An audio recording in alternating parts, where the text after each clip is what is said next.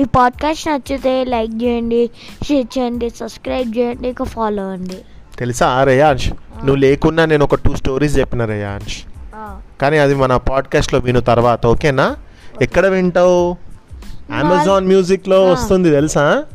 మీ దగ్గర అలెక్సా ఉందనుకో. Hey Alexa play kids stories in Telugu podcast Play Kids Stories in Telugu. Nalla Katha Chepama చూసావా? మన Alexa మన పాడ్కాస్ట్ని.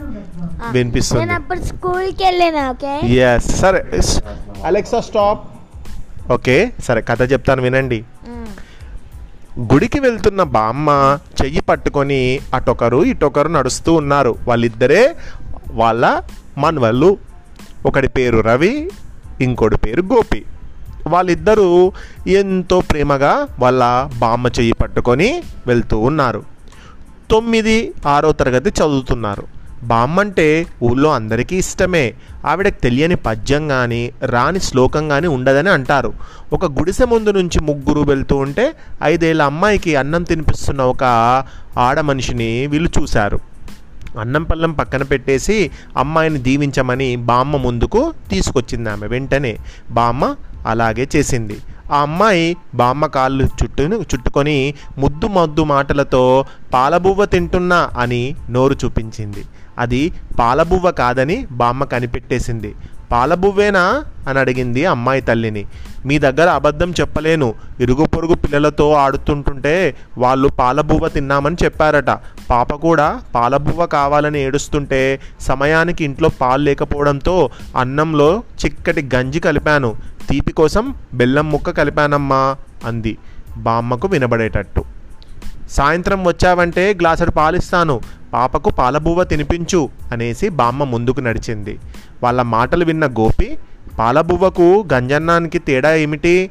అయినా కూడా పాపకు తెలియదు కదా బామ్మ అని అడిగాడు. చిన్న వయసు కదరా తేడా తెలుసుకోలేనంత అమాయకత్వం ఉంటుంది నిజమే కానీ పాపం పాలపువ్వ తింటే హాయిగా తింటుంది కదా అని బదులిచ్చింది బామ్మ. గుడి ముందు కొబ్బరికాయల కొట్టు దగ్గరకు వెళ్ళారు ముగ్గురు.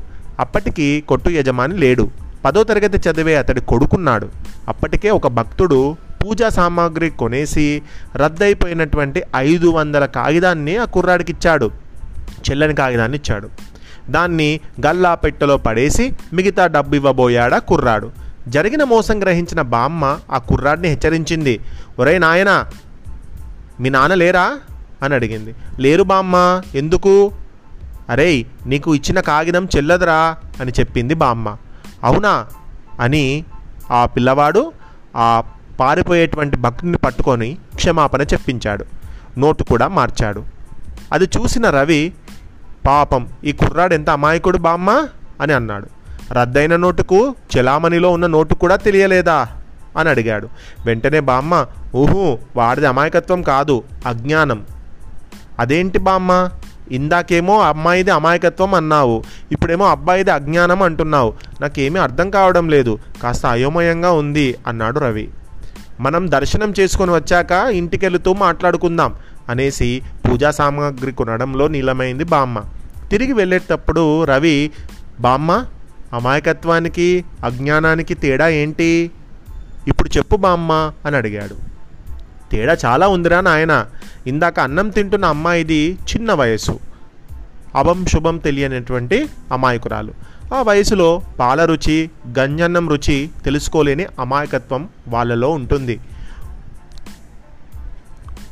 ఇక్కడ కొట్లో ఉన్న కుర్రాడేమో పదో తరగతి చదువుతున్నాడు. ఆ వయసు వాడికి రద్దయిన నోటేదో చెలామణిలో ఉన్న నోటేదో తెలియదంటే అమాయకత్వం అనకూడదు అజ్ఞానం అనాలి అని చెప్పింది బామ్మ. ఎందుకు అనకూడదో వివరంగా చెప్పమని మనవలిద్దరూ బతిమలారేసరికి బామ్మ సరే అంది. మ్యాజిక్ షోలలో మెజిషియన్ డబ్బు నోటును సృష్టించడం చూసే ఉంటారు కదా అలా సృష్టిస్తున్న అతడి టాలెంట్ చూసి ఆనందించడం అమాయకత్వం. అతడెప్పుడూ అలాగే డబ్బునే సృష్టించుకొని ఖర్చులకు వాడుకుంటాడని మనం నమ్ముకుంటుంటాం. అది అజ్ఞానం. ఒక విధంగా చెప్పాలంటే నష్టం లేని ఆనందం పేరే అమాయకత్వం. నష్టం కలిగించే అమాయకత్వం ఏదైనా సరే అది అజ్ఞానమే అంది బామ్మ. తర్వాత మనవళ్ళ ముఖాలపై వైపు చూసింది. వాళ్ళ కళ్ళల్లో వెలుగు కానీ సంతోషం కానీ కనబడబోయేసరికి వాళ్ళకు అర్థం కాలేదని బామ్మ పోల్చుకొని ఇంకా ఇలా చెప్పింది. ఆకాశంలో కనబడే చందమామలో కుందేలు ఉందనుకోవడం అమాయకత్వం.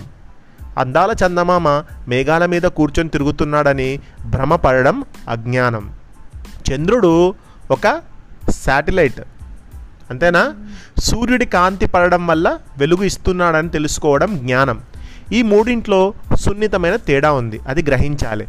కొంత వయసు వచ్చేసరికి అమాయకత్వాన్ని వదిలేసి చదువు నేర్చుకొని తగిన జ్ఞానాన్ని సంపాదించాలి పిల్లలంతా.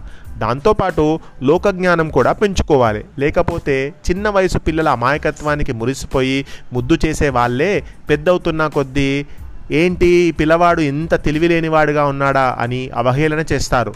చిన్న వయసులో మాత్రమే ఆనందించి వదిలివేయాలి. లేకపోతే వయసు వచ్చాక అదే అజ్ఞానంగా మారిపోతుంది.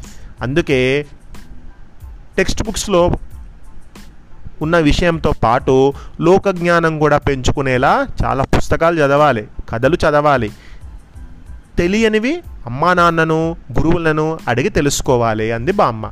నువ్వు చెప్పినట్టే పుస్తకాలు చదువుతాం జ్ఞానం పెంచుకుంటాం అజ్ఞానాన్ని దూరం చేసుకొని తెలివితో ప్రవర్తిస్తాం అన్నారు రవి గోపి ఒకేసారి.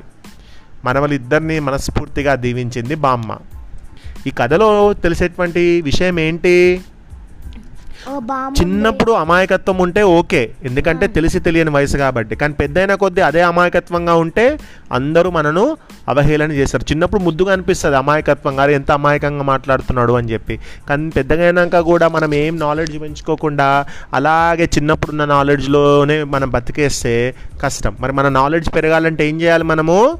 మంచి మంచి పుస్తకాలు చదవాలి తెలియని విషయాలు పెద్దవాళ్ళతో అడిగి తెలుసుకోవాలి. అట్లా నాలెడ్జ్ని గెయిన్ చేసుకోవాలి. మరి ఇంతటి చక్కటి కథ ఓకే రాసిన వారు ఎవరంటే నారం శెట్టి ఉమామహేశ్వరరావు గారు. బాగా చెప్పిండ్రు కదా ఈ కథలో?